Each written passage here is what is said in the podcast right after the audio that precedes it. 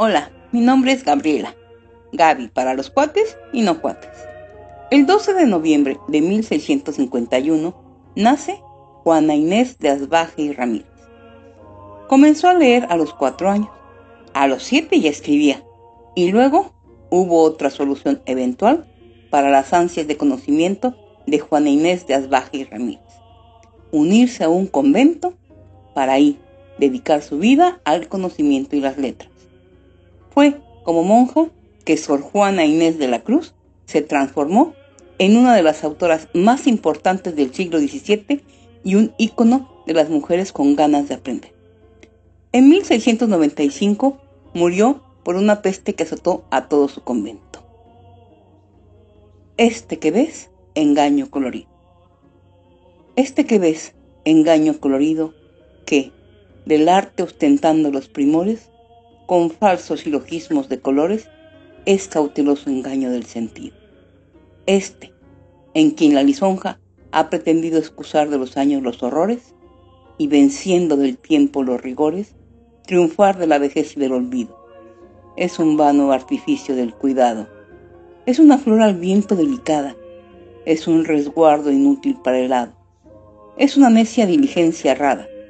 Es un afán caduco. Y, bien mirado, es cadáver, es polvo, es sombra, es nada.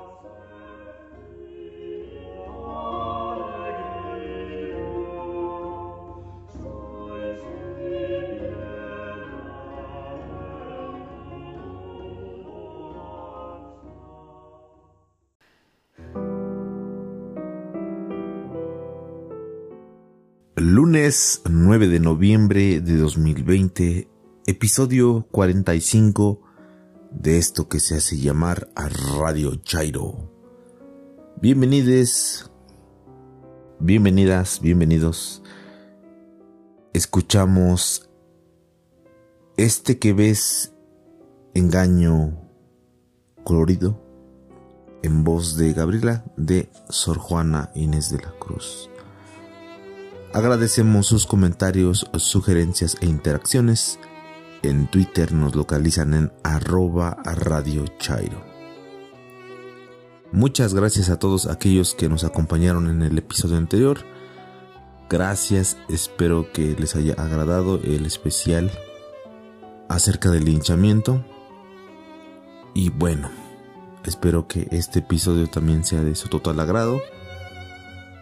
Como siempre les invitamos a interactuar con nosotros.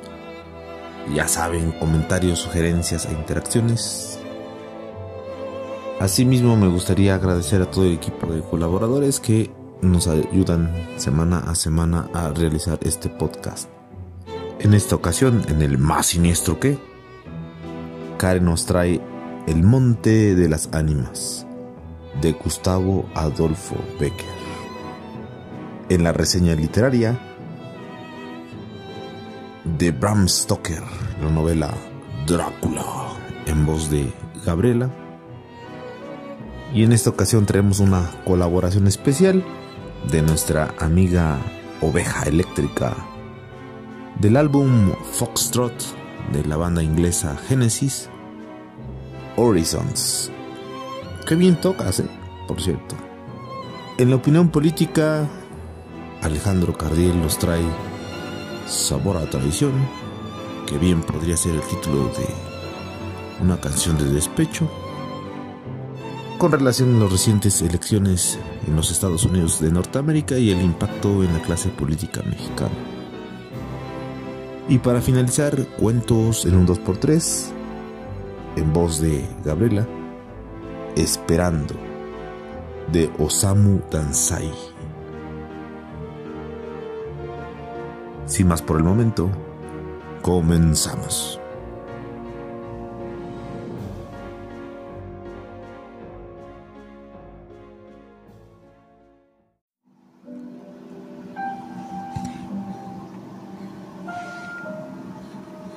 Buenos días, buenas tardes, buenas noches, escuchas de Radio Chairo. Soy Katrina. En este más siniestro que traigo para ustedes una historia. El Monte de las Ánimas. Gustavo Adolfo Becker.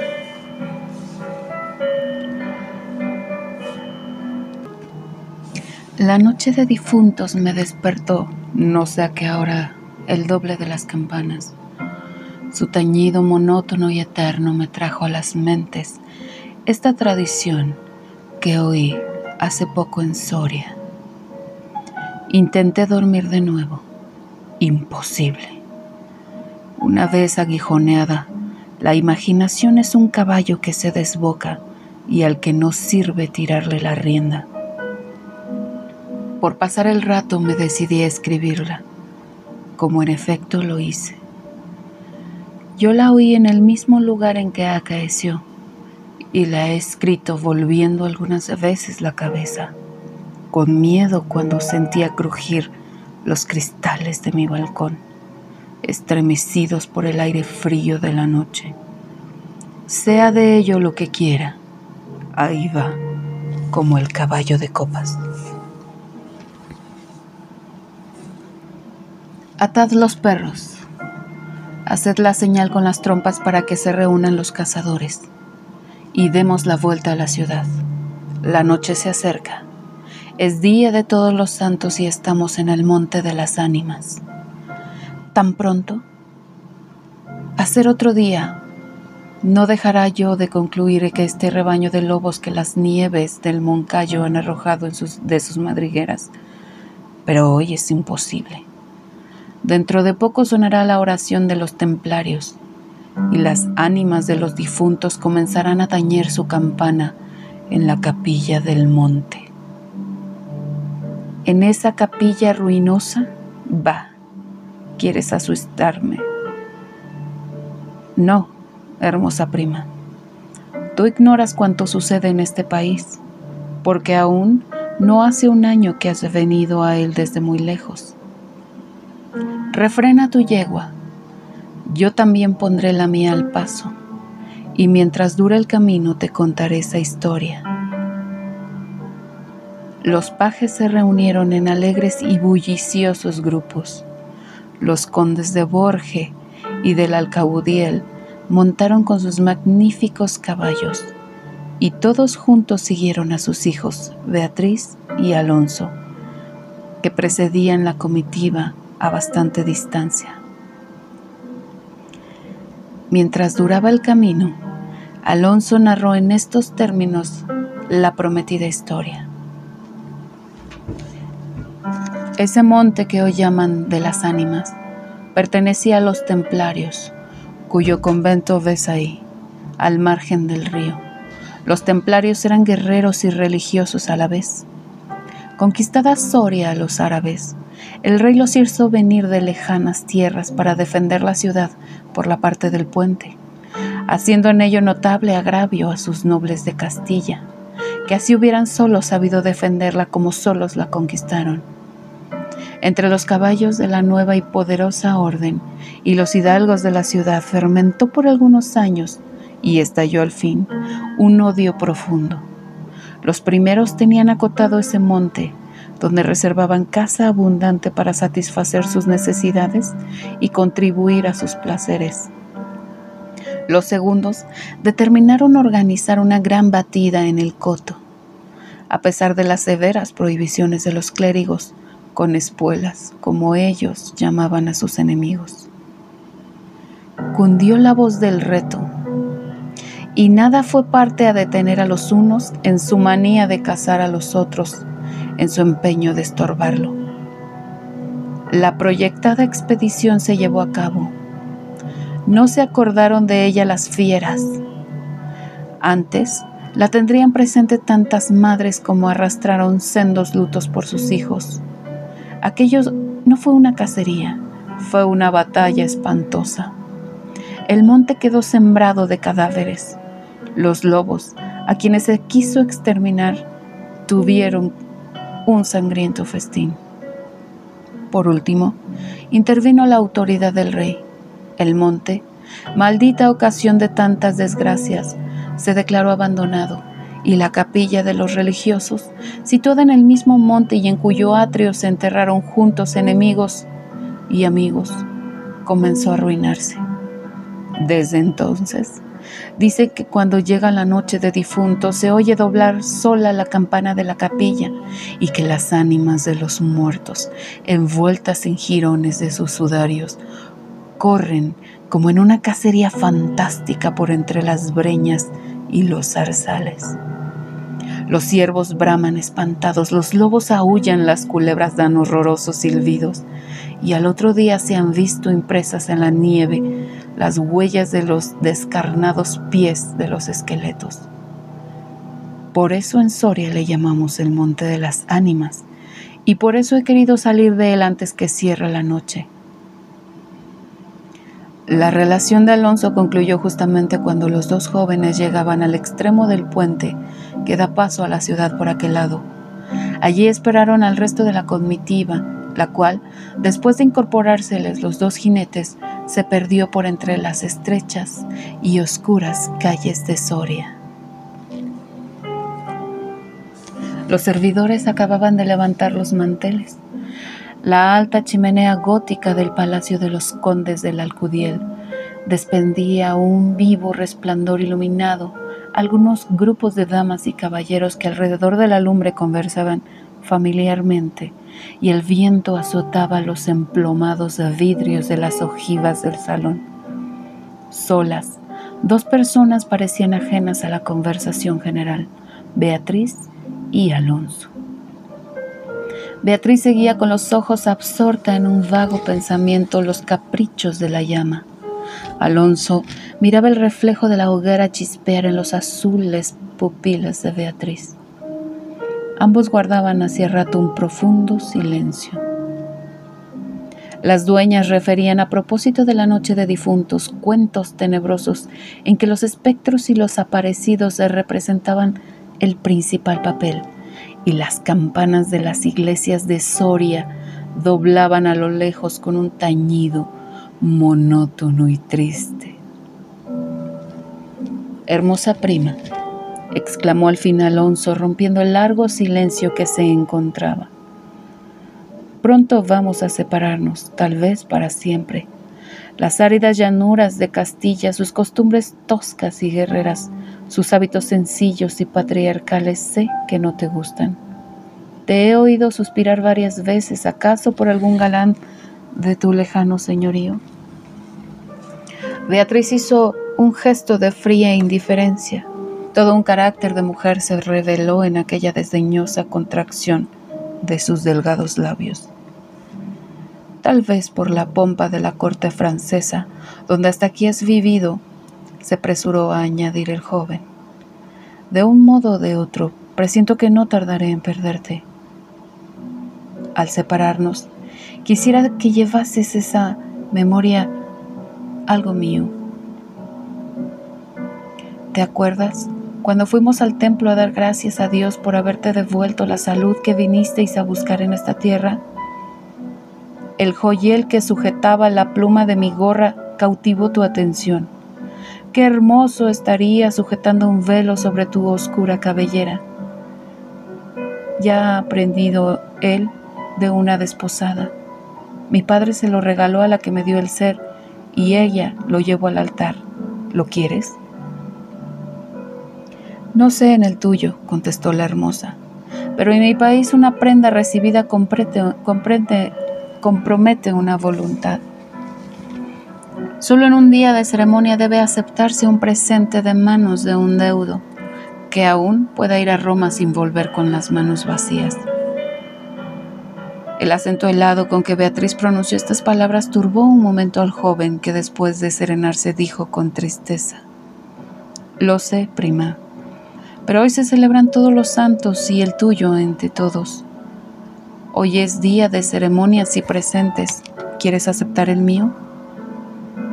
Beatriz se mordió ligeramente los labios y extendió la mano para tomar la joya sin añadir una palabra.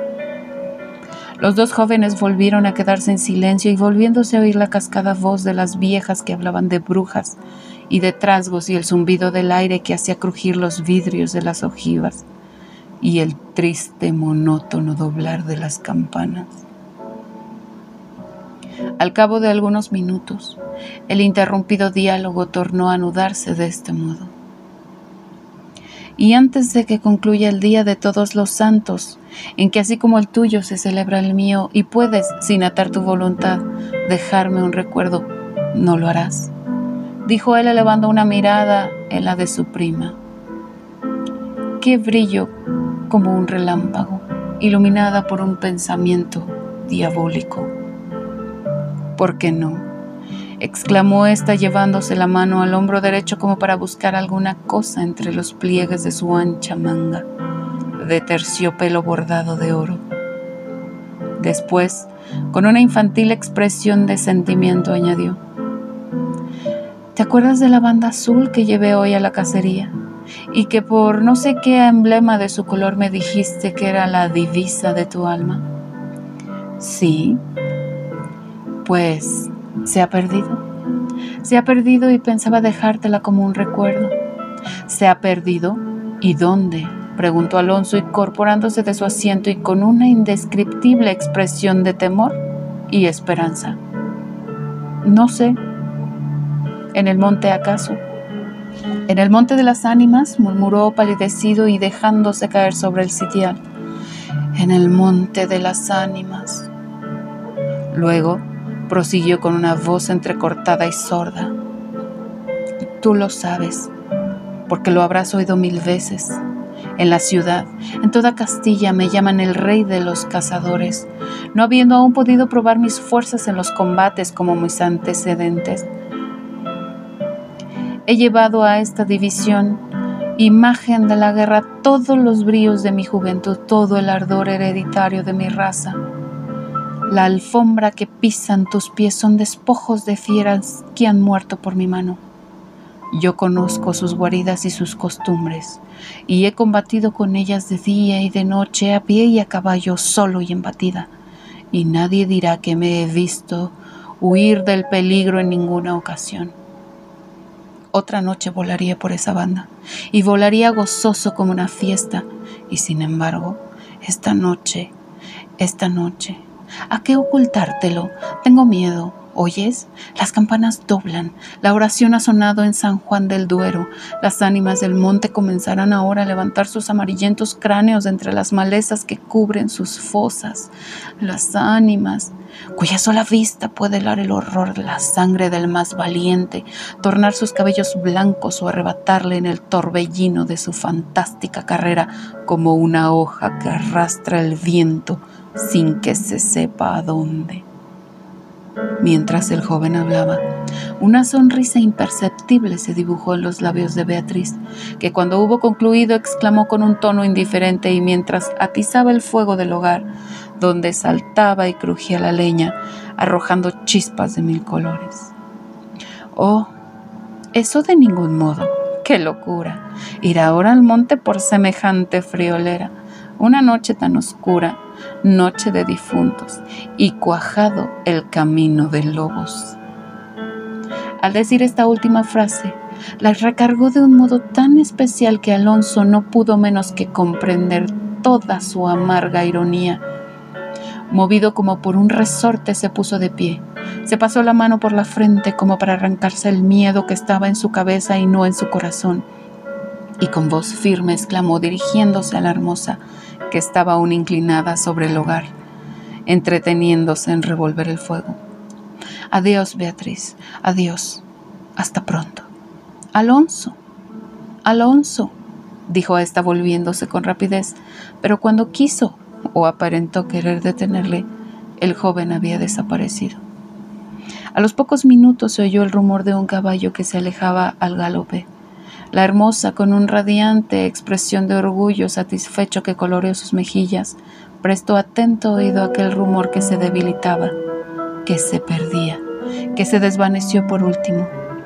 Las viejas, en tanto, continuaban en sus cuentos de ánimas aparecidas. El aire zumbaba en los vidrios del balcón y las campanas de la ciudad doblaban a lo lejos. Había pasado una hora dos, tres. La medianoche estaba a punto de sonar y Beatriz se retiró a su oratorio. Alonso no volvía, no volvía, cuando menos de una hora pudiera haberlo hecho. ¿Habrá tenido miedo? exclamó la joven cerrando su libro de oraciones y encaminándose a su lecho, después de haber intentado inútilmente murmurar algunos de los rezos que la iglesia consagra en el Día de Difuntos a los que ya no existen. Después de haber apagado la lámpara y cruzado las dobles cortinas de seda, se durmió. Se durmió con un sueño inquieto, ligero, nervioso. Las doce sonaron en el reloj del postigo. Beatriz oyó entre sueños las vibraciones de la campana, lentas, sordas, tristísimas, y entreabrió los ojos. Creía haber oído a par de ellas pronunciar su nombre, pero lejos, muy lejos, y por una voz ahogada y doliente. El viento gemía en los vidrios de la ventana. Será el viento, dijo, y poniéndose la mano sobre el corazón procuró tranquilizarse. Pero su corazón latía cada vez con más violencia. Las puertas del alerce del oratorio habían crujido sobre sus goznes, con un chirrido agudo, prolongado y estridente. Primero unas y luego las otras más cercanas, todas las puertas que daban paso a su habitación iban sonando por su orden. Estas con un ruido sordo y grave, aquellas con un lamento largo y crispador. Después, silencio. Un silencio lleno de rumores extraños, el silencio de la medianoche con un murmullo monótono de agua distante, lejanos ladridos de perros, voces confusas, palabras ininteligibles, ecos de pasos que van y vienen, crujir de ropas que se arrastran, suspiros que se ahogan, respiraciones fatigosas que casi se sienten, estremecimientos involuntarios que anuncian la presencia de algo que no se ve y cuya aproximación se nota, no obstante, en la oscuridad. Beatriz Inmóvil, temerosa, adelantó la cabeza fuera de las cortinillas y escuchó un momento. Oía mil ruidos diversos que pasaban la mano por la frente, tornaba a escuchar nada, silencio. Veía con esa fosforescencia de la pupila en las crisis nerviosas como bultos que se movían en todas direcciones. Y cuando dilatándolas, las fijaba en un punto. Nada, oscuridad las sombras impenetrables. Va, exclamó, volviéndose a recostar su hermosa cabellera sobre la almohada de raso azul del lecho. ¿Soy yo tan miedosa como esas pobres gentes cuyo corazón palpita de terror bajo una armadura al oír una conseja de aparecidos? Y cerrando los ojos intentó dormir. Pero en vano había hecho un esfuerzo sobre sí misma. Pronto Volvió a incorporarse más pálida, más inquieta, más aterrada. Ya no era una ilusión. Las colgaduras del brocado de la puerta habían rozado al separarse y unas pisadas lentas sonaban sobre la alfombra. El rumor de aquellas pisadas era sordo, casi imperceptible, pero continuo. Y a su compás se oía crujir una cosa como madera o hueso y se acercaban, se acercaban, y se movió al reclinatorio que estaba a la orilla de su lecho. Beatriz lanzó un grito agudo y arrebujándose en la ropa que le cubría, escondió la cabeza y contuvo el aliento. El aire azotaba los vidrios del balcón, el agua de la fuente lejana caía y caía con un rumor eterno y monótono. Los ladridos de los perros se dilataban en las ráfagas del aire y las campanas de la ciudad de Soria, unas cerca, otras distantes, doblaban tristemente por las ánimas de los difuntos. Así pasó una hora, dos, la noche, un siglo porque la noche aquella pareció eterna a Beatriz. Al fin despuntó la aurora. Vuelta de su temor, entreabrió los ojos a los primeros rayos de luz después de una noche de insomnio y de terrores. Es tan hermosa la luz clara y blanca del día. Separó las cortinas de seda del lecho y ya se disponía a reírse de sus temores pasados cuando de repente un sudor frío cubrió su cuerpo. Sus ojos se desencajaron y una palidez mortal descoloró sus mejillas. Sobre el reclinatorio había visto, sangrienta y desgarrada, la banda azul que perdiera en el monte. La banda azul que fue a buscar a Alonso. Cuando sus servidores llegaron despavoridos a noticiarle la muerte del primogénito del Alcudiel, que a la mañana había aparecido devorado por los lobos entre la maleza del monte de las ánimas, la encontraron inmóvil, crispada, asida con ambas manos a una de las columnas de ébano del lecho desencajados los ojos, entreabierta la boca, blancos los labios, rígidos los miembros, muerta, muerta de horror. Dicen que después de acaecido este suceso, un cazador extraviado que pasó la noche de difunto sin poder salir del monte de las ánimas y que al otro día antes de morir pudo contar lo que diera, refirió cosas horribles. Entre otras, asegura que vio los esqueletos de los antiguos templarios y de los nobles de Soria enterrados en el atrio de la capilla levantarse al punto de la oración con un estrépito horrible y caballos sobre osamentas de corceles perseguidos como a una fiera, a una mujer hermosa, pálida y desmelenada, que con los pies desnudos y sangrientos y arrojando gritos de horror daba vueltas alrededor de la tumba de Alonso.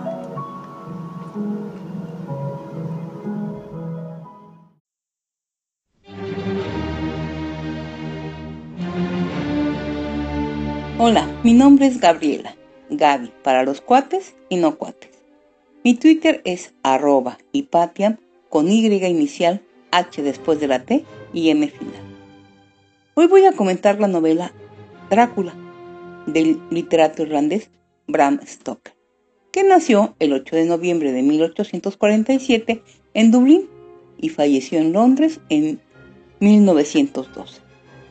Su nombre real era Abraham Stoker y Drácula, publicada en 1897, fue su obra clásica y de las más influyentes dentro de la literatura de terror. Bram Stoker escribió numerosas novelas y relatos cortos, entre los que destacan El paso de la serpiente en 1890, El misterio del mar 1902, La joya de las siete estrellas 1904 y La dama de la mortaja 1909.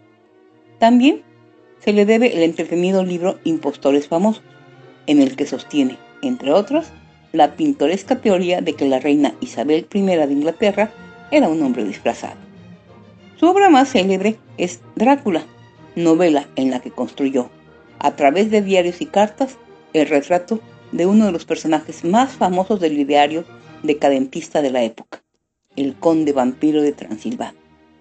El relato se basa en diversas leyendas previas, aunque Stoker consigue una unidad de efecto e inquietantes resonancias eróticas y simbólicas, suprimiendo las fronteras sensibles entre vida y muerte, muerte a través de un juego de seducción de gran poder y sugestión. 1. Del diario de Jonathan Harker. Bistris, 3 de mayo. Salí de Múnich a las 8.35 de la noche, del 1 de mayo. Llegué a Viena a la mañana siguiente temprano. Debí haber llegado a las 6.46 el tren llevaba una hora de retraso. Budapest parece un lugar maravilloso, a juzgar por lo poco que pude ver de ella desde el tren y por la pequeña caminata que di por sus calles. Temía alejarme mucho de la estación, ya que como habíamos llegado tarde, sabíamos lo más cerca posible de la hora fijada. La impresión que tuve fue que estábamos saliendo del oeste y entrando al este. Por el más occidental de los espléndidos puentes sobre el Danubio, que aquí es de gran anchura y profundidad, llegamos a los lugares en otro tiempo sujetos al dominio de los turcos.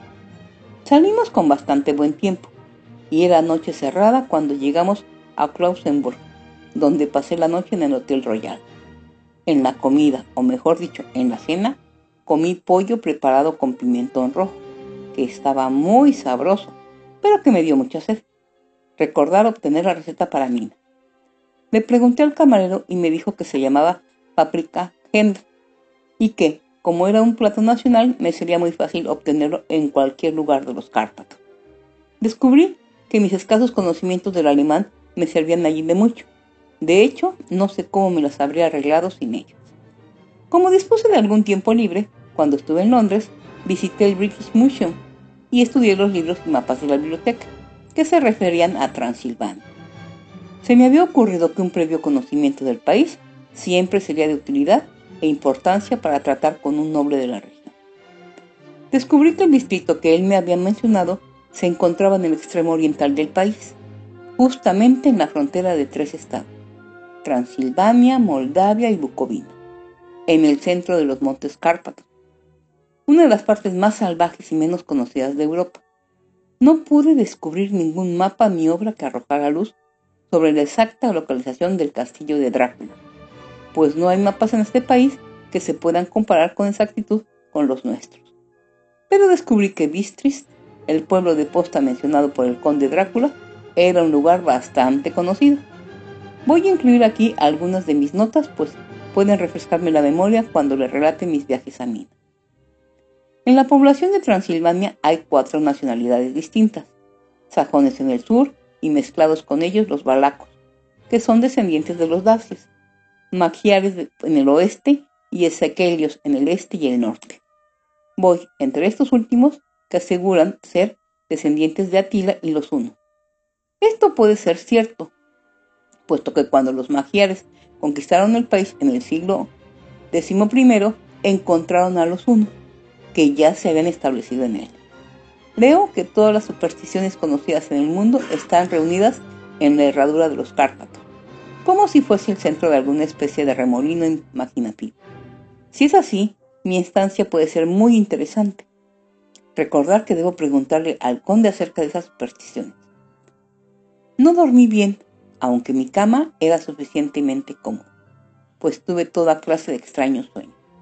Durante toda la noche, un perro huyó bajo mi ventana, lo cual puede haber tenido que ver algo con ello. O puede haber sido también el pimentón, puesto que tuve que beberme todo el agua de mi garrafón y todavía me quedé sediento. Ya de madrugada me dormí, pero fui despertado por unos golpes insistentes en mi puerta, por lo que supongo que en esos momentos estaba durmiendo profundamente. Comí más pimentón en el desayuno, una especie de potaje hecho de harina de maíz que dicen era mamaliga y berenjena rellena con picadillo, un excelente plato al cual llaman impretata. Recordar obtener también la receta de esto. Me apresuré a desayunarme ya que el tren salió un poco después de las 8. O mejor dicho, debió haber salido, pues después de correr a la estación a las 7 y media, tuve que aguardar sentado en el vagón durante más de una hora antes de que nos pusiéramos en movimiento. Me parece que cuanto más, más al este vaya, menos puntuales son los trenes. ¿Cómo serán en China? Pareció que durante todo el día vagábamos a través de un país que estaba lleno de toda clase de bellezas a veces vimos pueblecitos o castillos en la cúspide de empinadas colinas, tales como se ven en los antiguos misales. Algunas veces corrimos a la par de ríos y arroyuelos, que por el amplio y pedregoso margen a cada lado de ellos parecían estar sujetos a grandes inundaciones. Se necesita gran cantidad de agua, con una corriente muy fuerte, para poder limpiar la orilla exterior de un río. En todas las estaciones había grupos de gente, algunas veces multitudes, y con toda clase de atuendos. Algunos de ellos eran exactamente iguales a los campesinos de mi país o a los que había visto cuando atravesaba Francia y Alemania, con chaquetas cortas y sombreros redondos y pantalones hechos por ellos mismos. Pero otros eran muy pintorescos. Las mujeres eran bonitas excepto cuando uno se les acercaba, pues eran bastante gruesas alrededor de la cintura. Todas llevaban largas mangas blancas y la mayor parte de ellas tenían anchos cinturones con un montón de fleco de algo que les colgaba como en los vestidos en un ballet. Pero por supuesto que llevaban enaguas debajo de ellos. Las figuras más extrañas que vimos fueron los eslovacos, que eran más bárbaros que el resto, con sus amplios pantalones bombachos y sucios, sombreros de vaqueros, camisas blancas de lino y enormes y pesados cinturones de cuero, casi de un pie de ancho, completamente tachonados con clavos de hojalata. Usaban botas altas, con los pantalones metidos dentro de ellas y tenían el pelo largo y negro y bigotes negros y pesados. Eran muy pintorescos pero no parecían simpáticos. En cualquier escenario se les reconocería inmediatamente como alguna vieja pandilla de bandoleros. Sin embargo, me dicen que son bastante inofensivos y lo que es más, bastante tímidos. Ya estaba anocheciendo cuando llegamos a Bistritz, que es una antigua localidad muy interesante. Como está prácticamente en la frontera, pues el paso de Borgo conduce desde ahí a Bucovina, ha tenido una existencia bastante agitada. Y desde luego pueden verse las señales de ella. Hace 50 años se produjeron grandes incendios que causaron terribles estragos en cinco ocasiones diferentes. A comienzos del siglo XVII sufrió un sitio de tres semanas y perdió 13.000 personas. Y a las bajas de la guerra se agregaron las del hambre y las enfermedades. El conde Drácula me había indicado que fuese al hotel Golden el cual, para mi gran satisfacción, era bastante anticuado. Pero por supuesto yo quería conocer todo lo que me fuese posible de las costumbres del país. Evidentemente me esperaban, pues cuando me acerqué a la puerta me encontré frente a una mujer ya entrada en años, de rostro alegre, vestida a la usanza campesina, ropa interior blanca con un doble delantal, por delante y por detrás, de tela vistosa, tan ajustado al cuerpo que no podía calificarse de modesto. Cuando me acerqué, ella se inclinó y dijo, ¿El señor inglés? Sí, le respondí, Jonathan Harker. Ella sonrió y le dio algunas instrucciones a un hombre anciano en camisa de blancas mangas, que la había seguido hasta la puerta. El hombre se fue, pero regresó inmediatamente con una carta. Mi querido amigo, bienvenido a los Cárpatos. Lo estoy esperando ansiosamente. Duerma bien esta noche. Mañana a las 3 saldrá la diligencia para Bucovina. Ya tiene un lugar reservado. En el desfiladero de Borgo, mi carruaje lo estará esperando y lo traerá a mi casa. Espero que su viaje desde Londres haya transcurrido sin tropiezo y que disfrute de su estancia en mi bello país. Su amigo Drácula. 4 de mayo. Averigüé que mi posadero había recibido una carta del conde ordenándole que asegurara el mejor lugar del coche para mí, pero al inquirir acerca de los detalles se mostró un tanto reticente y pretendió no poder entender mi alemán. Esto no podía ser cierto, porque hasta esos momentos lo había entendido perfectamente. Por lo menos respondía a mis preguntas exactamente como si las entendiera. Él y su mujer, la anciana que me había recibido, se miraron con temor. Él murmuró que el dinero le había sido enviado en una carta y que era todo lo que sabía. Cuando le pregunté si conocía al conde Drácula y si podía decirme algo de su castillo, tanto él como su mujer se persinaron y diciendo que no sabían nada de nada, se negaron simplemente a decir nada más. Era ya tan cerca la hora de la partida que no tuve tiempo de preguntarle a nadie más, pero todo me parecía muy misterioso y de ninguna manera tranquilizante. Unos instantes antes de que saliera, la anciana subió hasta mi cuarto y dijo con voz nerviosa, ¿Tiene que ir? Oh, joven señor, ¿tiene que ir? Estaba en tal estado de excitación que pareció haber perdido la noción del poco alemán que sabía, y lo mezcló todo con otro idioma del cual yo no entendí ni una palabra. Apenas comprendí algo haciéndole numerosas preguntas. Cuando le dije que me tenía que ir inmediatamente, y que estaba comprometido en negocios importantes, preguntó otra vez. ¿Sabe usted qué día es hoy? Le respondí que era el 4 de mayo. Ella movió la cabeza y habló otra vez. Oh, sí, eso ya lo sé, eso ya lo sé, pero ¿sabe usted qué día es hoy? Al responderle yo que no lo entendía, ella continuó. Es la víspera del día de San Jorge. ¿No sabe usted que hoy por la noche, cuando el reloj marque la medianoche, todas las cosas demoníacas del mundo tendrán pleno poder? ¿Sabe usted a dónde va y a lo que va? Estaba en tal grado de desesperación que yo traté de calmarla, pero sin efecto. Finalmente cayó de rodillas y me imploró que no fuera, que por lo menos esperara uno o dos días antes de partir. Todo aquello era bastante ridículo, pero yo no me sentí tranquilo. Sin embargo, tenía un negocio que arreglar y no podía permitir que nada se interpusiera. Por lo tanto, traté de levantarle y le dije tan serenamente como pude que le agradecía, pero que mi deber era imperativo y yo tenía que partir. Entonces ella se levantó y secó sus ojos y tomando un crucifijo de su cuello me lo ofreció.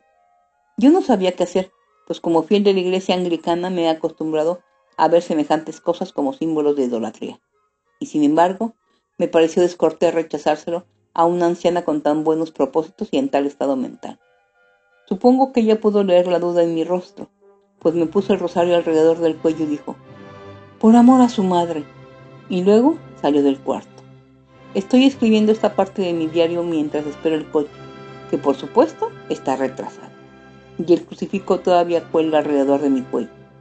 No sé si es el miedo a la anciana, las múltiples tradiciones fantasmales de este lugar, o el mismo crucifijo, pero lo cierto es que no me siento tan tranquilo como de costumbre. Si este libro llega alguna vez a mano de Mina, antes de que yo que le lleve mi adiós, ¡ah! Aquí viene mi carro. Hasta aquí dejamos esta interesante e impactante novela, la cual les recomiendo. Si tienen alguna sugerencia o recomendación, envíenla y con gusto trataré de complacerlos. Gracias.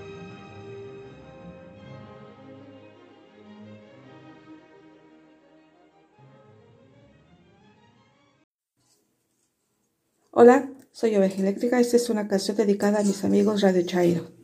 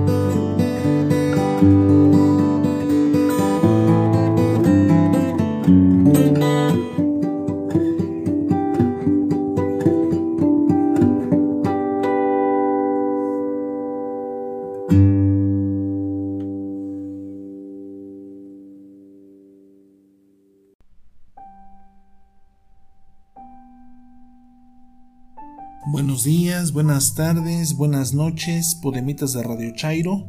Mi nombre es Alejandro Cardiel y pueden encontrarme en Twitter como arroba AlexCardielS. La política nacional está llena de personajes oscuros y siniestros. Gustavo Díaz Ordaz, Luis Echeverría, Fernando Gutiérrez Barrios o Miguel Nazararo son dignos representantes de esos personajes siniestros del pasado. En la actualidad contamos también con celebridades como Cuauhtémoc Gutiérrez de la Torre, Miguel Ángel Yunes, Felipe Calderón, Genaro García Luna o Salvador Cienfuegos. Hay también personajes de enorme capacidad. Rocío Nale, Claudia Sheinbaum, Olga Sánchez Cordero, Marcelo Ebrard, Ricardo Monreal o Santiago Nieto son políticos preparados y capaces para los puestos que ocupan. Evidentemente, hay también los incompetentes, incapaces incluso de hilar tres palabras sin cometer un error. El sistema político mexicano es un laberinto muchas veces complejo, lleno de vericuetos, senderos o encrucijadas en las que es fácil perderse. Los políticos hacen una declaración en la mañana, se contradicen a mediodía y hacen lo contrario a lo que se esperaría de ellos en la noche. La coherencia, la congruencia y la consistencia es un bien escaso en este ámbito. En este andar por el laberinto de la política, muchas veces me pierdo en los detalles. Hay situaciones que se me escapan de las manos, pues se presentan de pronto escenarios, contextos o realidades a las que no les encuentro ni pies ni cabeza. Para intentar un acercamiento al entendimiento de una realidad, en ocasiones tengo que recurrir a un ejercicio de lógica en que la mayoría de las ocasiones me ha funcionado. Observo quién apoya una determinada causa y eso me ayuda a tomar una postura, aun cuando no conozca el fondo de la situación en sí misma. Un ejemplo sería lo que sucede en Venezuela. Sinceramente entiendo poco o nada de lo que ocurre en aquel país hermano. Luego entonces veo en las noticias que el 23 de enero de 2019 se efectuó una manifestación en contra de Nicolás Maduro a las afueras de la Embajada de Venezuela en México. En esta manifestación no solo se pronunciaron contra Maduro, sino que además se pidió al gobierno de México que se reconociera a Juan Guaidó como presidente de aquel país.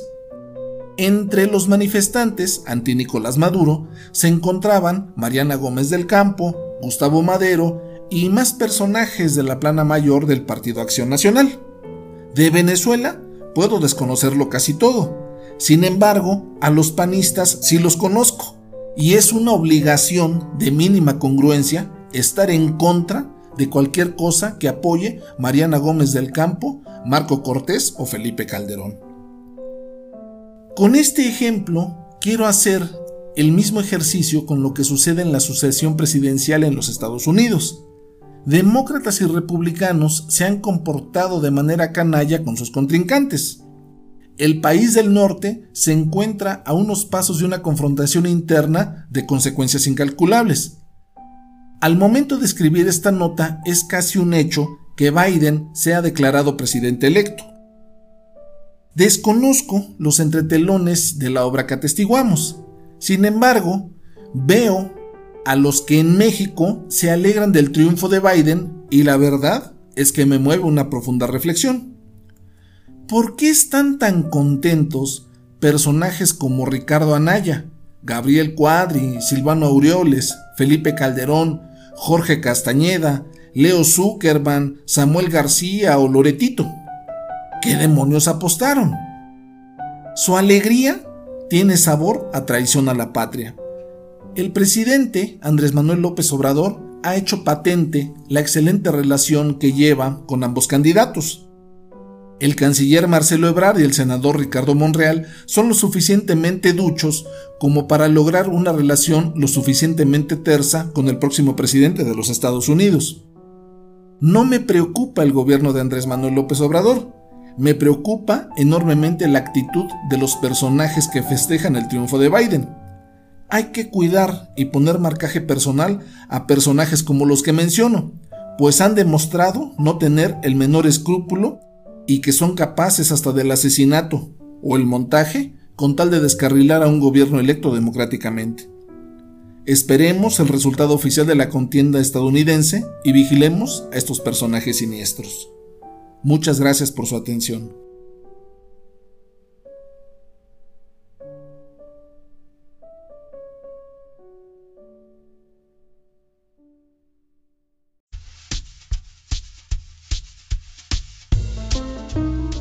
Hola, mi nombre es Gabriela, Gaby para los cuates y no cuates.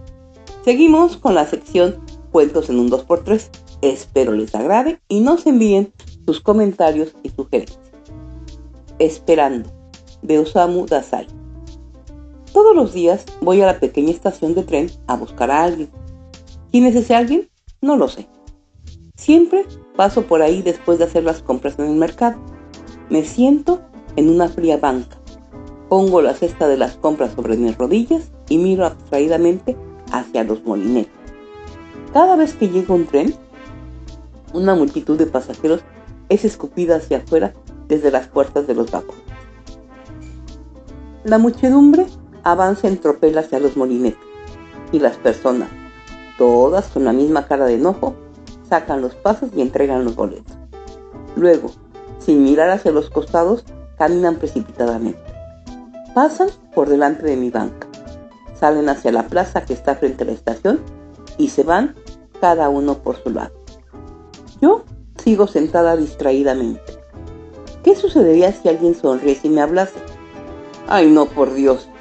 La mera posibilidad me pone tan nerviosa que me estremezco de solo pensarlo, como si me hubieran echado agua fría en la espalda.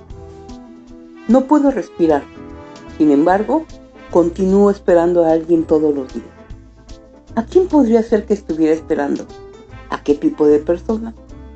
Pero quizás lo que estoy esperando no sea un ser humano. Odio a los seres humanos. En realidad les tengo miedo. Cada vez que estoy cara a cara con alguien diciendo cosas como ¿Qué tal? ¿Cómo está? o ¿Cómo refrescó? Saludando solo para cumplir, siento que soy la persona más falsa del mundo me pone tan terriblemente mal que quiero morirme. y las personas con las que hablo se ponen a la defensiva sin razón. Me hacen vagos cumplidos y comentan sentenciosamente impresiones que no tienen en verdad. Su cautela mezquina me hace sentir triste. El mundo es cada vez más repugnante y no puedo soportar. La gente intercambia tensos saludos desconfiando unos de otros hasta cansarse y así pasa la vida. A mí no me gusta encontrarme con gente. Por eso, a no ser que hubiera una razón excepcional, nunca visitaba a mí. Lo más cómodo ha sido para mí estar en casa con mi madre cosiendo las dos horas en silencio. Pero finalmente estalló la guerra y el ambiente se puso tan tenso que empecé a sentirme culpable de quedarme en casa todo el día sin hacer nada. Me sentía angustiada y no podía relajarme en absoluto. Quería hacer una contribución directa trabajando tan duro como pudiese. Perdí toda la fe en la vida que había llevado hasta ese momento. No soporto quedarme en casa en silencio. Sin embargo, cuando salgo, me doy cuenta de que no tengo ningún lugar a donde ir. Así que hago las compras.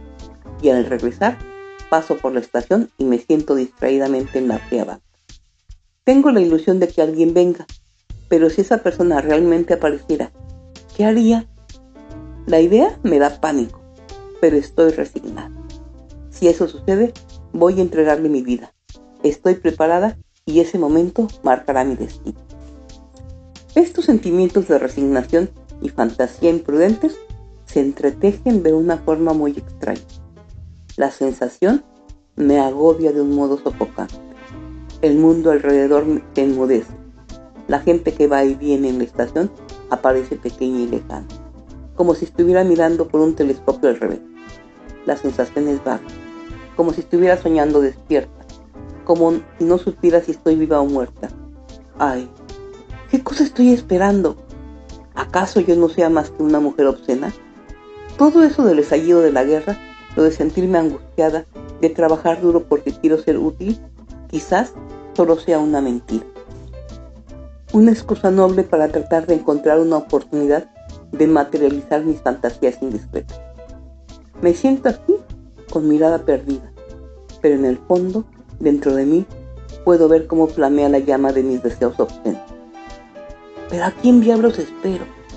No tengo en absoluto una idea clara, solamente una imagen vaga y confusa. Sin embargo, continúo esperando. Desde el estallido de la guerra, paso por aquí todos los días a la vuelta de las compras y me siento en esta fría banca de esperar. ¿Y si alguien me sonriera y me hablara? Ay, no, no es usted a quien estoy esperando. Entonces, ¿a quién? ¿Qué espero? ¿Un marido? No. ¿Un novio? No, para nada. ¿Un amigo? De ningún modo. ¿Dinero? Es ridículo. ¿Un fantasma? Ay no, por favor. Algo más apacible y alegre. Algo maravilloso. Por ejemplo, algo como la primavera. No, no es eso. Hojas verdes, el mes de mayo, el agua fresca y cristalina fluyendo a través de los campos de trigo. No, tampoco es eso. Ay, y sin embargo, sigo esperando con el corazón palpitante. Las personas pasan unas tras otras delante de mis ojos. No es aquello, ni esto. Con la cesta de compras en mis brazos, me estremezco y espero con todo mi corazón. Le pido a usted, por favor, que no me olvide. Por favor, no olvide a la chica veinteañera que viene todos los días a la estación y regresa a su casa sintiéndose vacía. Por favor, recuérdeme y no se ría de mí. No voy a decirle el nombre de la estación, aunque no lo haga usted, me verá algún día.